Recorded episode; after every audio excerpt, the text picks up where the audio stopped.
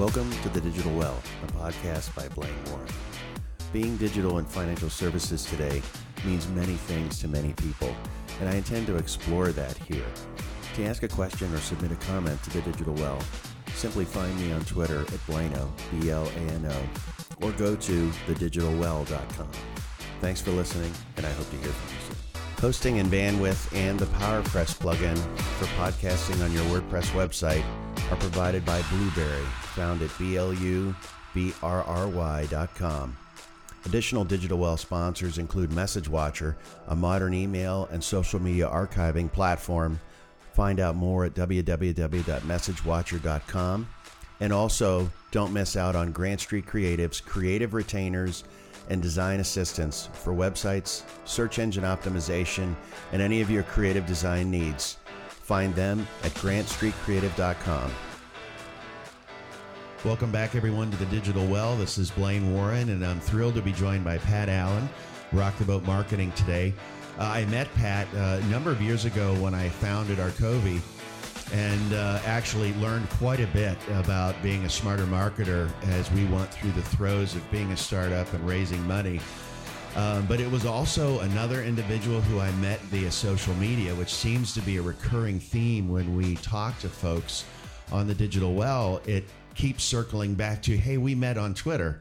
Um, fortunately, Pat and I got a chance to also meet in real life. Uh, there are still folks five or six years later that I've met on Twitter that I've yet to shake hands with. So, Pat, uh, I got to meet you in Chicago in the early days. Uh, it's been a long, I guess it's been a long time. It's almost like dog years in uh, in digital marketing. Uh, five or six years seems like an eternity now. But uh, thanks for joining us. And why don't you tell our audience a little bit about what you do? Sure. Thanks for the invitation, Blaine. And, and I should say the learning continues to go both ways. Every time uh, every time you and I talk, I uh, I come away with a lot, and definitely a couple of websites and apps to check out. Right. Um, so um, my business is Rock Boat Marketing, and I specialize in helping asset managers and others involved in in the um, the production or the distribution of, of um, mutual funds or ETFs. It's primarily asset managers and I help them with their, their presence on the web. Um, traditionally, that's been so I'm laughing at the concept traditionally, right? But and originally it was um, uh, the website presence, um, but really increasingly it's been the social presence and um, and the extent to which uh, some of them syndicate their content. Uh, so it's all about um, how to be more effective digitally, and uh, and I would say I emphasize effective because um, uh, a big part of my practice is analytics and what you can learn from analytics. And um, let's see, my Twitter handle is Rock the Boat MKTG. Excellent. Well, you know, one of the things we're doing with with the digital well in March and April and May is we're we're focusing in on digital marketing. I, my curiosity got piqued as I start looking at tools like Vestorly, uh, graduating from tools that we all know like Eloqua or Mailchimp, and looking at how it's getting both more complex as well as more flexible. You can do more. There's a lot of different roads you can drive down when we talk about content marketing and digital marketing. And so we're trying to cover the universe, which is, of course, not going to happen, but we're talking to folks from a couple of different areas. You specifically, I invited because you you are a fairly authoritative voice on on the asset management space when it comes to marketing and your blog is well read. I know it's a regular haunt of mine because I'm generally surprised by the angles you take, which I love, right? It gives me a new perspective. We're talking to folks in the broker dealer segment. We're looking at RIAs. We're talking to vendors themselves who are trying to transform digital marketing in their own way, put their thumbprint on it. And I thought we would start with you because of the blog that you write and the topics that you cover. You can almost give us a little bit of a where you think the industry is. One of the things that triggered my thinking about this was your blog when you said we're finally turning on and seeing commenting on blogs. And I know folks outside of the industry would just laugh for five minutes when they hear that, but any of us in the industry know that's a really big deal that we're going there, that we're actually going to allow someone to say something back to us. Maybe you could talk a little bit about the state of where asset managers are. Sure. Well, you know that specific I, I should say and, and you and i have talked about this over you know over the years um, it's sort of fighting words when when um, somebody suggests to me that you know financial services marketing definitely social financial services marketing is so behind the curve. You know because i you know uh, because you can look at the status and you can say well they're not doing what consumer brands are doing that's sure that's for sure but this is really a, fast ramp up, uh, in, in my view. And the reason for that is that previously, um, the asset management, you know, global asset management firms have gigantic shareholder bases and, you know, and uh, advisor bases. And the cost of communicating relevantly in print uh, it just never was um, justified by, you know, you could never communicate as effectively in print or relevantly. Um, and so they, they did it, right? Shareholders were communicated to um, quarterly via a, a, newsletter that had to be light enough to fit into a, a quarterly statement, or they were communicated with twice a year with the semi-annual or the annual report. So there's been a, a, a fast ramp up for asset managers. So you know, I, I, I do think yeah that was um, that was interesting when I started. It was BlackRock that that made such a big deal out of you know join the conversation and, and, and contribute to the commenting because that that really is a, a threshold, um, a hurdle to have cleared. Um, you know, I, I think though, and um, and actually I wrote about this a couple of weeks ago. I think that it's it's obvious that um, asset managers are really contributing more in terms of just by communicating more more frequently and in a more timely way. Of course, that's been enabled by you know uh, uh, digital platforms. And it's not as if investors, you know, we see very few people commenting where they can comment negatively about asset managers. Now, you know, I make distinction between asset managers and retail banks. We went through that, right? But with asset managers, I, I think the, the big thing that investors want to know is they, they don't necessarily want to talk. They just want more information, right? They want more useful information. And this whole digital platform is coming along at a really great time because obviously investors are feeling more equipped. Um, so, so, so that's that's uh, you know, use that or not. That's that's my little. That's where my my perspective is. Um, but but you know, as far as what I I think as far as changes taking place, you know, I would I would really start with overall it's getting much more relevant the communications that are coming from asset managers, and and um, I attribute that to the very the very first step in embarking on anything social involves listening, and um, you know, implied in listening is learning, right? And uh, there have been quite a few changes that are taking place that have been made possible by improved, and, and I would say technology supported listening. And it's not just supporting marketing communications, but it's also supporting one on one sales communication.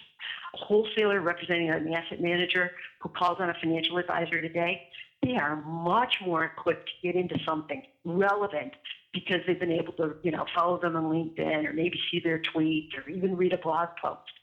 So, you know, again, starting with relevant. Um, I, I, will say also another thing that's helped is um, marketing automation systems. And you, you, mentioned that we're all used to Eloqua. I would say that not all of us are all used to Eloqua yet. you know, there's, there's still, you know, quite a bit of learning with with marketing automation, whether it's Marketo or Eloqua or you know, HubSpot. Um, so, so we're learning how to do that, and the importance of that is linking the communication to um, somebody's readiness, right? So where they are in the funnel.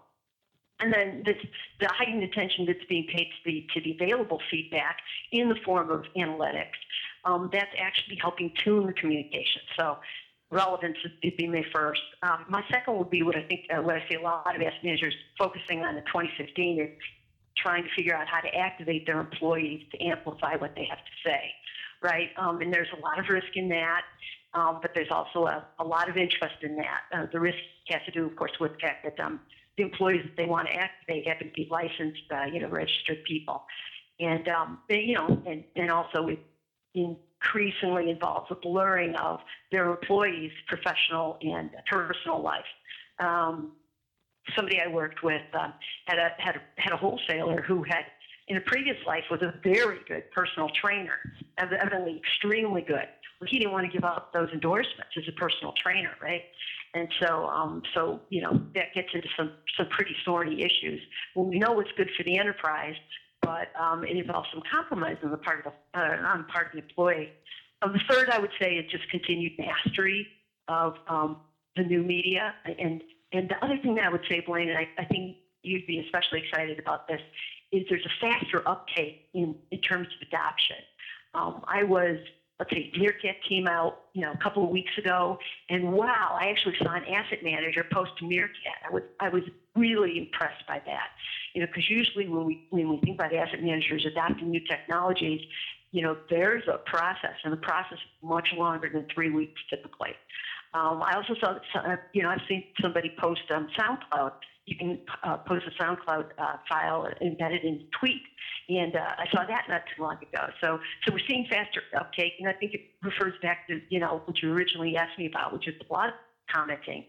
You know, asset managers in general are just getting a little more confident and more comfortable, and um, you know, I think this could be a really, a really interesting year for some more um, what the rest, you know, the rest of industry would consider contemporary communication. So we can say that one of the advantages that asset managers have, and this is somewhat universal, I would think, is that traditionally, as you mentioned at the outset, they went, you know, a couple of times a year with content, right? And it was it, it, it had to fit inside of certain parameters. So one of the advantages I think that we all have is that we can riff, right? And we can we can tweak going through our marketing content because we can see immediate change, right? We can get response. We can see if there was engagement. We can look at the analytics to see if people responded. Probably the the the change, maybe not painful, but the change for the marketing departments and the individuals inside of asset managers has been being able to keep pace with that, right? If they were used to doing it two or three times a year and now they can improvise or optimize one or the other or both month over month, that's probably a process that, in fact, I would assume you're bringing them along, right? You're teaching them how to retrofit their marketing organization to respond in a more timely manner. Is that a safe assumption? you know, um, I really think of it as an oppressed people being free, right? Being set free. you know, uh, not you know, not to overstate it too much, but but really, when you're when you're accustomed to you know, you're, when you're in a mindset, and by the way, you know, asset managers are fortunate because they have employees who have, you know, worked there for several years. They, you know, and they, they benefit from the institutional history of it. And, you know, to learn how to be a regulated, uh, to, to, to learn how to be effective communicator in a regulated environment as an asset manager firm, you want to hold on to those employees. So, so they're, you know, they're fortunate to have it in place, but as a result of, you know, it, it, we, we all have the joke, uh, you know, the social media intern walks in the door, and, you know, all the things we have to unteach them, right? You know, and you, hear, you use the word improvise. Yeah, that's not going to happen. right. But, but, but, you know, right. I mean, it is exactly like walking into a room, opening the windows and letting the air, you know, the fresh air in. There's a world outside. They're talking in a way that you're not talking yet. Um, I do a, um, there's, there's something I, a, a little thing I do in a workshop. You know, I say, um, if, if you were asleep for 10 years and you woke up and you came back, wouldn't you be surprised to see? And then I have an array of tweets we sort of flash through. I said, well, you know, I haven't been asleep for 10 years. I'm still surprised by some of the stuff that's being able to be said today. But if you're so, if you've been trained to think, we can't do that, well, we, we, we can't do that, we couldn't do that. Now all of a sudden there are possibilities, and it really does involve some unlearning and then some new learning. No, absolutely, and and that's that's there's a tangent to that in the technology world where you know 15 years ago some of the things you can do today with a four dollar app cost a hundred thousand dollars. Um, so the IT world experiences that same kind of shock effect. Uh, if they want to sleep and woke back up, they'd be stunned. So that, oh, yeah. that's that's well, very compelling. We have that today. You know, I um, it's it's not uncommon for me to suggest to suggest YouTube to a firm, and somebody in the room will say, "That's too expensive. We can't and we can't add video to our site." I said, "Well, you know, there's no charge for YouTube." so let's go from there. Yeah, that's that's it. I mean, certainly the the resources and the video production, but as far as distributing it and the infrastructure to handle a million people watching it, doesn't cost you a nickel. So it's uh, it's it's pretty compelling. Absolutely. Yeah. So yeah. these teams now that they can start to emerge, right, blossom and and start to take advantage of some of the things that their peers in less heavily regulated industries take advantage of and especially as they master uh, the social channel, they master the email automation channel, which I agree. I agree with you. That is a very deep bowl to dive into the tools like Eloqua or HubSpot, where there are so many variations and approaches and opinions on how to use them. One of the things I've looked at over the past, and I've talked about this before in a couple of articles, is at the beginning or at the outset of social and financial services, we thought, great, this is going to be the next great free place that where we can save money on advertising, right? And and it's been a longer circle for me because I'm not a marketing expert. Uh, but you know, as I came full circle with using these tools in my own businesses, I came to the assumption I actually got quite skeptical of the the the unearned piece is the only piece you use on social and i'm starting to really shift my opinion to a more traditional view that it is it takes a significant channel of paid media to go along with the earned and unearned channels. And I wanted your feedback on that. In some other markets outside of, I don't think that's a strange conversation for an asset manager. I think they, I, I'm guessing they might have a similar opinion to mine. In other channels, there's still people that say, no, no, no, advertising is dead. But I, just in studying this for six years, it, to me, the the the pinnacle of getting the widest reach through social channels specifically should include an advertising component. Mm-hmm. Well, um, there's a righteousness in in organic, right? right? There, there, there's a righteousness in well, I grew all my followers organic, and um, and that righteousness has tend to come from individuals. Brands are more about we cannot go on for a whole year with 18 followers. You know, that's that's just not. We, we can't. They got to have five thousand next week. yeah. yeah, yeah. So, um, so you know, paid can get you there. Um, so, I think going back to you know what I say in the workshop, especially when I'm uh, presenting in front of communicators, I say, okay, here's something that I bet you never thought of. I bet you never thought of the content you write being the focus of what's advertised, right? Because previously there was advertising, and advertising was a silo.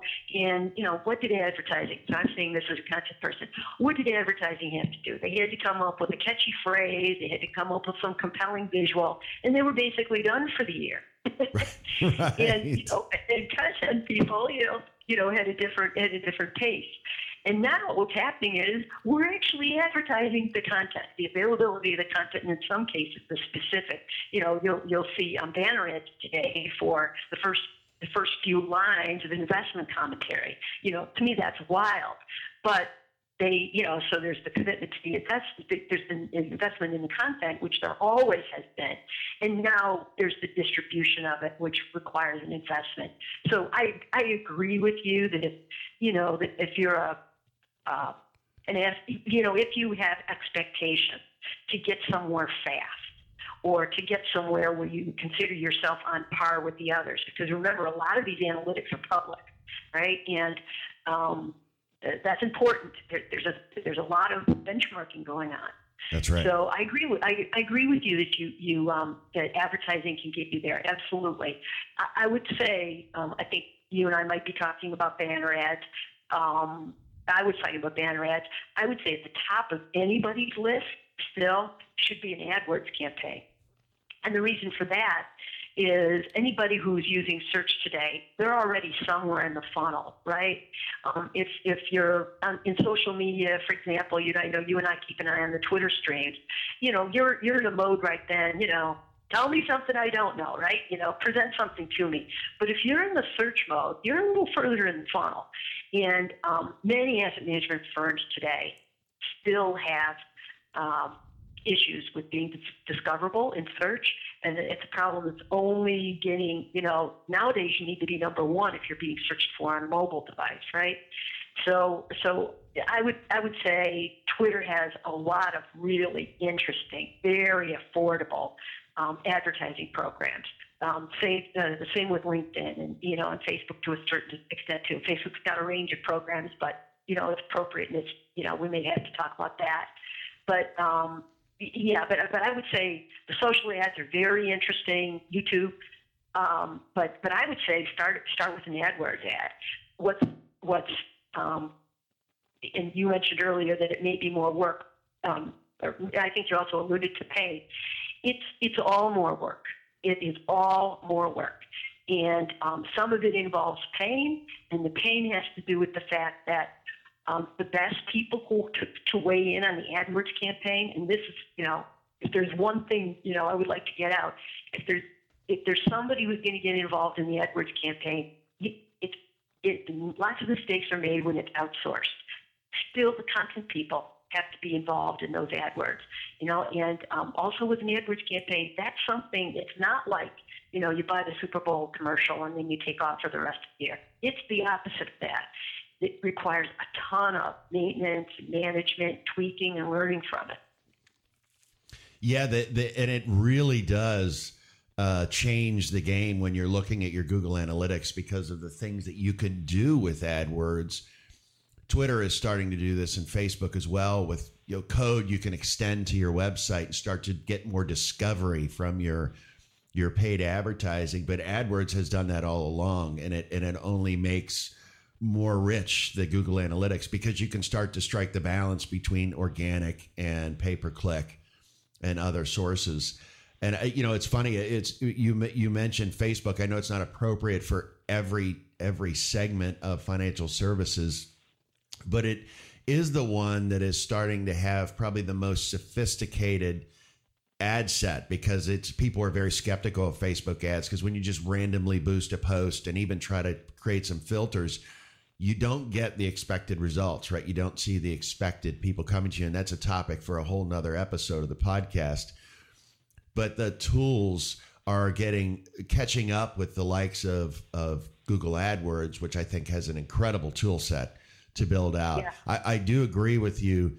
It's definitely work. You can't just set it and forget it. You have to tune it, tweak it, uh, and really optimize it over time and it's again in, in the asset management space that's not foreign language to say we're also going to have to extend our advertising to social i like your point though that you can't just throw, punt to the agency uh, with some talking points you have to you can go to your agency to get the mechanics done but i think you have to include in the decision tree or just group of individuals with authority on the project definitely the content people because they know uh, what to promote to get folks to the right place. So that's that is a it's a fascinating thing that's unfolding, and I'm hearing more people ask about advertising, um, and it sounds like that's the norm. Um, it's funny. I you mentioned Twitter. That's the one I've protected the most. I've kept that purely organic over seven, almost eight years now. Uh, but the other channels, I uh, uh, unashamedly use advertising even for my own profiles because the reach you just can't reach far enough sometimes to get enough visibility especially facebook. My my goodness the way they tweak that news stream so you could go from having 10,000 people something to have two people see something. Uh, so it's uh, it's jarring and, and and of course what a great model right you got to keep swiping the credit card to getting visibility uh, on that social channel so smart but it's it's reach but it's also targeted you know right. um, all of them offer such uh, exciting targeting capabilities. You know, on um, on Facebook and on Twitter, you can upload uh, a, a, list of your contacts, and they will find lookalike audiences. Right? I mean, you know, who else? Where else could you get that? You know, ten years ago, that never would have happened, or five years ago. So yeah, there's there's there's a lot of value and excitement there.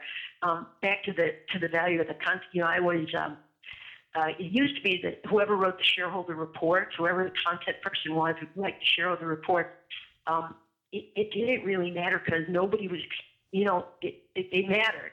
from from the, the firm's perspective, but it was generally assumed that nobody ever read them. Right today, you know, I really think they should have the reserved parking space in the parking lot because they are so, you know, they're VIPs. You know, if if you're the writer, you should be pulled into a ton of meetings today, not just the um, not just the product communications, not just the investment communications, but also in the advertising. You know that they they, they really need to. Otherwise, the you know uh, a lot of the effort is being undermined. One one other thing. So okay, so this is how it is, right? You say some things and you made me think of something else. Just um, yesterday, Marketo announced. By the way, I don't represent Marketo in any way, but um, announced that it was coming out with a feature that would uh, integrate with AdWords and then, you know, obviously Google Analytics. And what that would mean is it's not enough just to know that it converted, right? That an ad converted, that somebody came, clicked on your call to action, you know, gave you, uh, submitted their name, but also did that name result in a business relationship? Because if it did, then let's optimize for those, right? Right. So that and that that is really powerful. So you've got these systems working together, and again, just leading to more targeted, more smart buying, a greater return on investment is, is you know is the end goal. Yeah, I mean that that's that's very powerful. If you can get a step closer to linking it to this is the optimal personality that we want to reach and fine tuning that audience, that'll influence everything else you do. If you can pull that off with AdWords through your analytics, you're going to start looking to do that through those other advertising channels. And like you mentioned, that is a very cool feature uh, of both Twitter and Facebook that you can you can input an audience and they'll find more for you. Which, as you said, yeah, that would have been millions of dollars uh, even five years ago, um, and now it's just a feature. Uh, and you sure. put it into your campaign and run it. So it is incredibly compelling. You know, as a way to to cap off our conversation, I was really intrigued by your discussion about the the trickling down effect into organizations of of making individuals ambassadors in various ways. This is something, and I know why you mentioned this. This is something I'm very passionate about from the Arkovi days, and that I was trying to find ways to unlock not just more users, but who should be the right who and how should you create ambassadors in your organization a lot of folks default, of course, smartly to marketing in the sales channels where you're going to bring in potential business. But I was always having a conversation about having come from the industry. Where did things get right? Where did the problems get solved? In operations, it was folks who knew a person or this group inside of this organization that's not in the the process document that we use. I know how to solve this. I'm just going to call Susan over here. She knows how to push around the, the pieces on the board over there to get someone on the phone with us to fix this problem.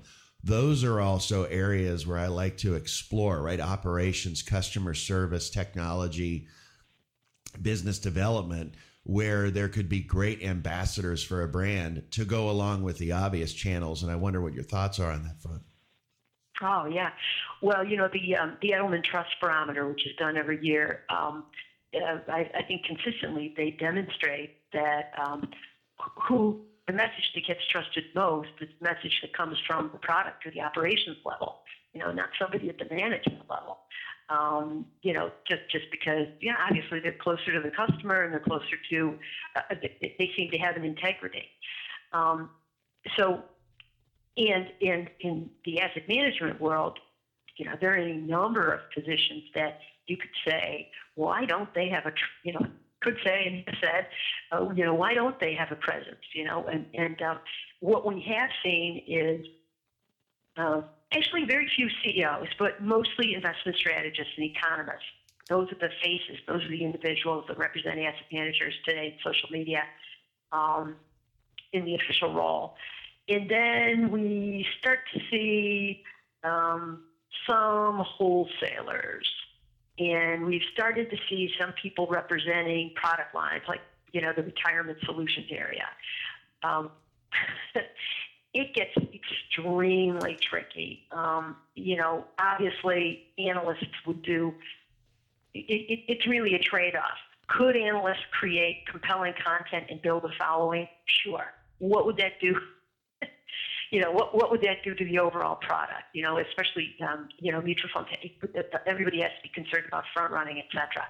So that's you know that's I, I would say that's a no go for you know for the foreseeable future.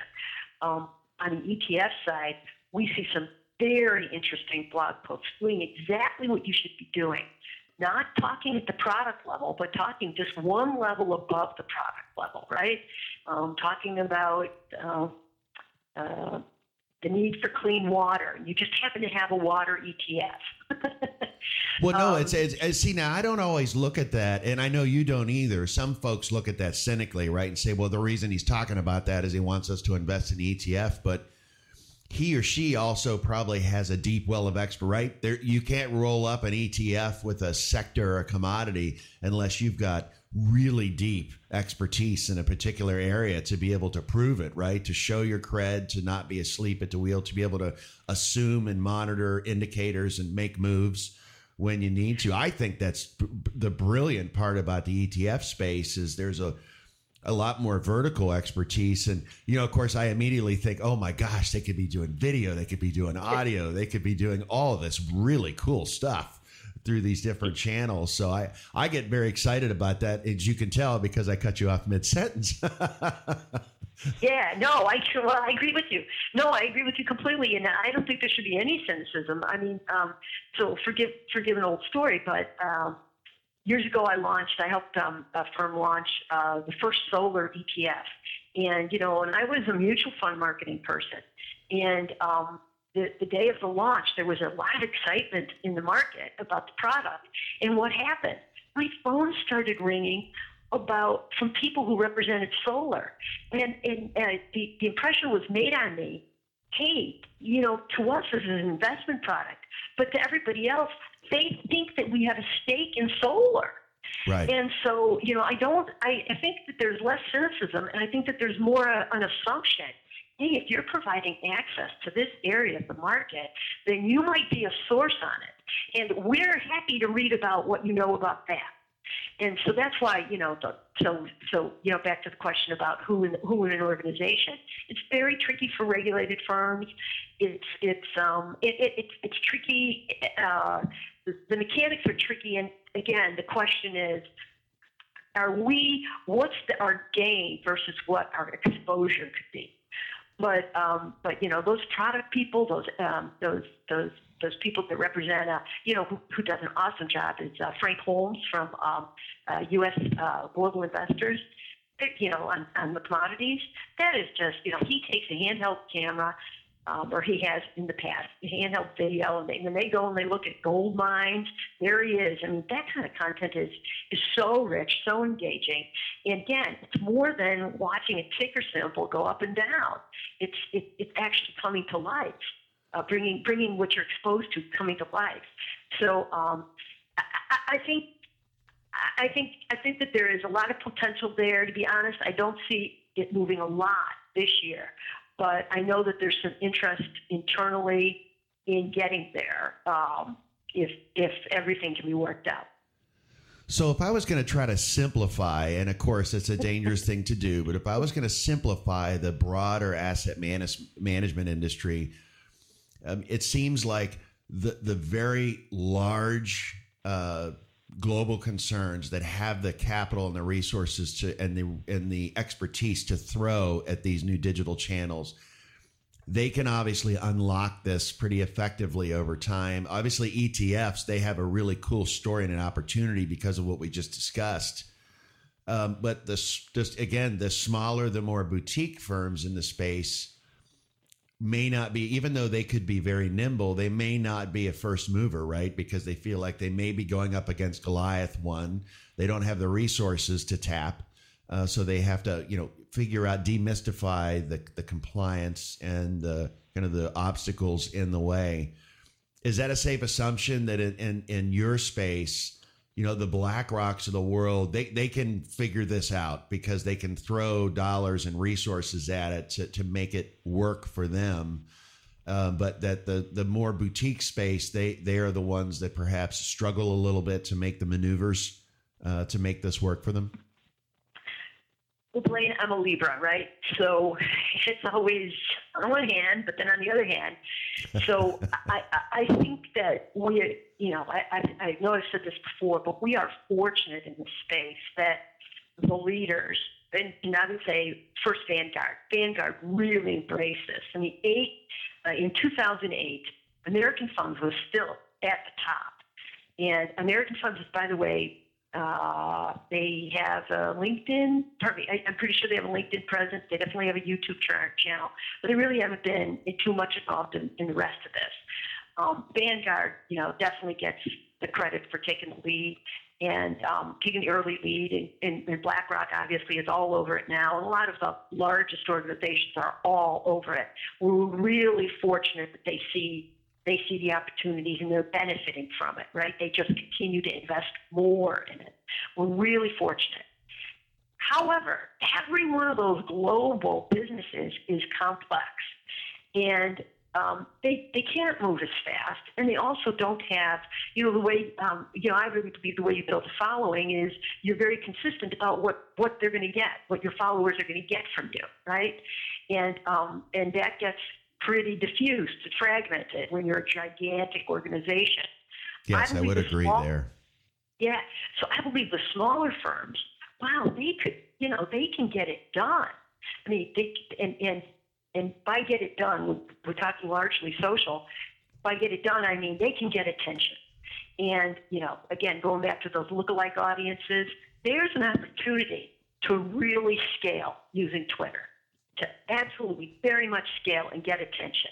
Now, once you get attention, somebody looks at your firm and your size or the size of your funds and what's happening with your funds, and then they look at somebody else. Well, then that's another, you know, then you have to take it all the way home. And, and maybe you can, maybe you can't.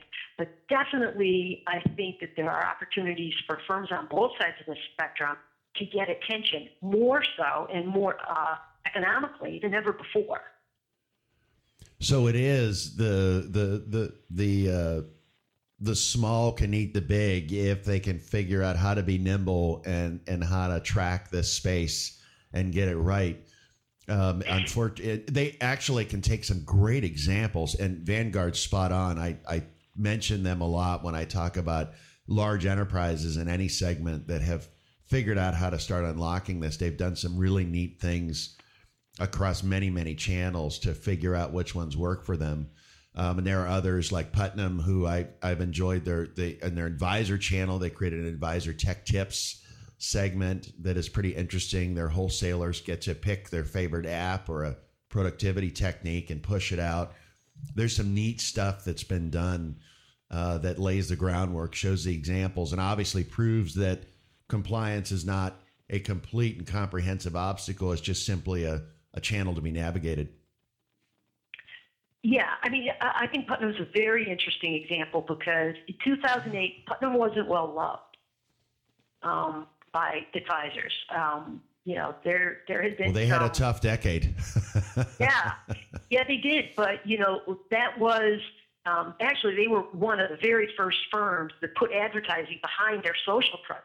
They actually promoted Robert William. Uh, Robert Reynolds has a blog. He has a Twitter account. You know that was actually the subject of what they they spent media dollars on. And and you're right. I mean, the advisor tech tips they've really turned around. And and and I think if you were to talk to them, it's the result of several things. But social media is definitely a component of that. Um, I, I can't agree with you saying that the small can eat the big. I'm not sure about that. I, I, I can't go all the way there.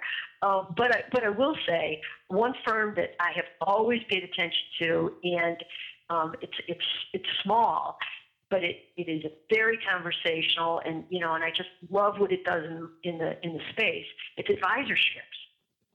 You know, if you've ever seen what they do on Twitter, um, they also have a Facebook presence, and um, you know, I assume uh, I'm going to say uh, Twitter and uh, Twitter and Facebook, and uh, they also have a blog. But they are very conversational. When when somebody says something, uh, Investment News um, quoted the uh, CEO of Eaton Vance the other day about ETFs, and Eaton Vance, of course, is about to come out with a, a line of ETFs, and um, uh, the AdvisorShares. I, I believe he's a CEO. He, He didn't like what the other CEO was saying about EPS. He went ahead and he commented on it on his blog. Awesome. You know, he's you know he is he is revealing what he thinks. He's he's um, taking the opportunity to you know to be part of this conversation. He got a lot of attention for it. He is AdvisorShares is definitely an example of a firm that plays well above its weight, and it's doing it really effectively. That's outstanding, and that's a great example. And and I do your correction is is on point.